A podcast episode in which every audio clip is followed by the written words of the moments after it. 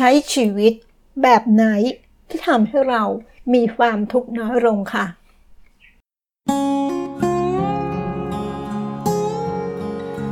โลกไม่หยุดนิ่ง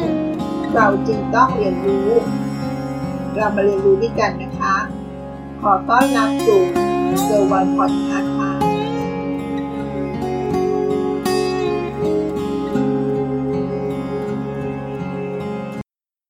สวัสดีค่ะ ในบทความนี้เขาได้แบ่งปันวิธีใช้ชีวิตนะคะ เราจะต้องใช้ชีวิตแบบไหนล่ะ ที่ทำให้เรามีทุกข์น้อยลง น้อยลง ดังต่อไปนี้นะคะ 1. หมันรู้เท่าทันวิธีคิด เพื่อจะได้ไม่ตกเป็นทาสของความคิดนะคะ รู้ไหมว่าอิทธิพลของความคิดจะลดลง เมื่อใจของเราเป็นอิสระขึ้นแค่นี้ละค่ะ ทุกข์ของเราก็จะลดลง เพราะเนื้อหาของความคิด มักก่อให้เกิดทุกข์ แต่เราห้ามความคิดไม่ได้นะคะ เพราะสมองของเรายังดีอยู่ค่ะ สมองก็ทำงานของมันไปตามปกตินั่นเองค่ะ ดังนั้นเราจึงไม่ห้ามความคิดนะคะ แต่เปลี่ยนเป็นรู้จักรู้ทันความคิดของเรานะคะ เห็น ความมา ความไป ของความคิดค่ะ จะอินกับเนื้อหาของความคิดให้น้อยลง ตกเป็นทาสของความคิดลดลง ใจของเราก็จะเบาสบายมากขึ้นนะคะ เนื้อหาของความคิดหลายอย่างก็ดีนะคะ แต่การยึดการยึดมันมาก เราก็จะทุกข์ค่ะ การรู้ทันมันทำให้เราได้ตั้งสติ ไม่ว่าจะเป็นทั้งเนื้อหาที่ดี และไม่ยึดมันมากเกินไป จนกลายเป็นทุกข์เพราะมันนะคะ ทุกข์น้อยลงได้ง่าย ๆ เพียงแค่เรารู้จักเท่าทันวิธีคิดของเราค่ะ 2. มันรู้ทันการให้คุณค่า และยึดติดบางอย่างมากเกินไป ตัวอย่างเช่น ให้คุณค่ากับการยอมรับมาก ให้คุณค่ากับความสมบูรณ์แบบมาก ให้คุณค่ากับความรักมาก ให้คุณค่ากับความพิเศษมาก ให้คุณค่ากับอิสระมาก ให้คุณค่ากับอำนาจมาก ให้คุณค่ากับความปลอดภัยมาก ให้คุณค่ากับตัวตน ยึดถือตัวเองมากค่ะ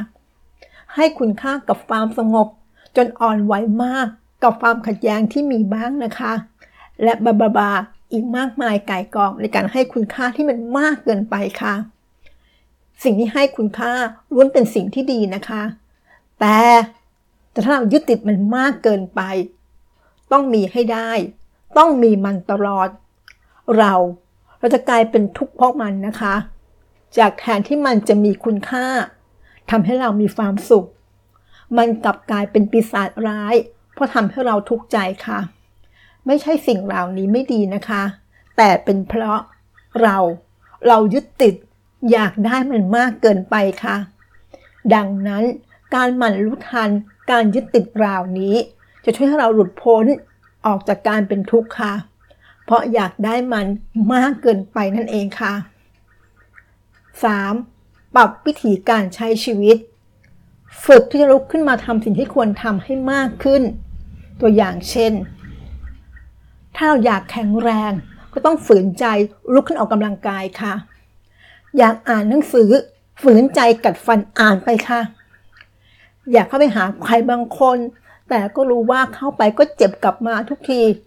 ฝืนใจอดทนอยู่กับตัวเองให้ได้สักพักหนึ่งอย่าพุ่งตัวเข้าเร็วนักเหมือนทุกทีค่ะ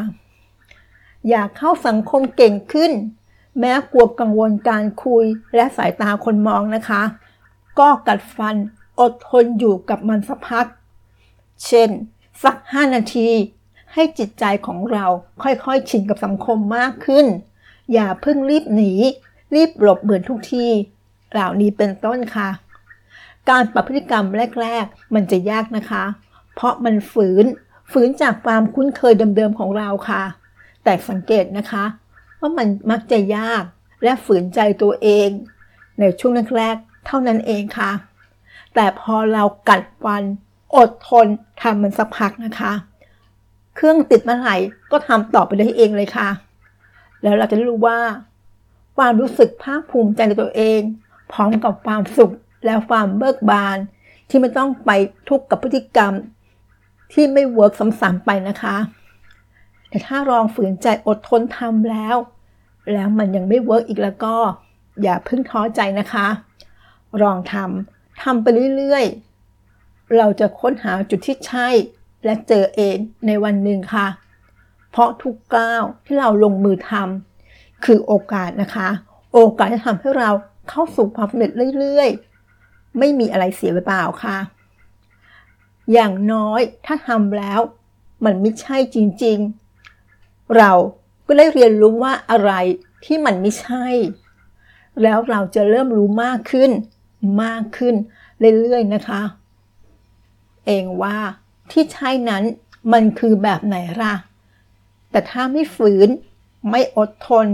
ไม่ลองเอาเลยนะคะ เราจะปิดโอกาสตัวเองไปเลยนะคะ ชีวิตเป็นสิ่งที่เลือกได้นะ และตัวเราค่ะเป็นผู้เลือกลองสังเกตดูนะคะว่าไอ้ความเคยชินเดิมๆของเรานั้น มักจะเลื่อนไปทางข้างทุกข์หรือข้างสุข มากกว่ากันคะลองสังเกตตัวเองดูนะคะ แม้หลายอย่างในชีวิตของเรา แม้จะเลือกไม่ได้นะคะ แต่มีอีกหลาย ๆ อย่างที่เราเลือกได้ค่ะ และรอให้เราเลือกอยู่นะคะ โดยเฉพาะ ความสุข ความทุกข์ทางใจของเราค่ะ ขึ้นอยู่กับวิธีการเลือกวางใจ ความคิดและความยึดติดของเรา และก็วางจากายของเรานะคะ ก็คือวางพฤติกรรมของเราอย่างไร วางใจวางกายของเราให้เหมาะนะคะ ดังนั้นอะไรที่เราพอเลือกได้ ก็ลองเลือกวิธีดีๆ ดูแลตัวเองดีๆ เป็นการช่วยส่งเสริมให้เรา มีใจของเรามีความสุข ใจของเรามีความเบิกบาน แค่นี้ เราก็สามารถทำให้ชีวิตของเรา มีความสุข และก็มีความทุกข์น้อยลงได้ค่ะ ขอบคุณข้อมูลจาก ผู้ช่วยศาสตราจารย์แพทย์หญิง ทานตะวัน อวิรุธวรกุลค่ะ สวัสดีค่ะ ติดตามเกอร์วันพอดคาสต์ได้ที่ Facebook YouTube แองเกอร์บอดคาสต์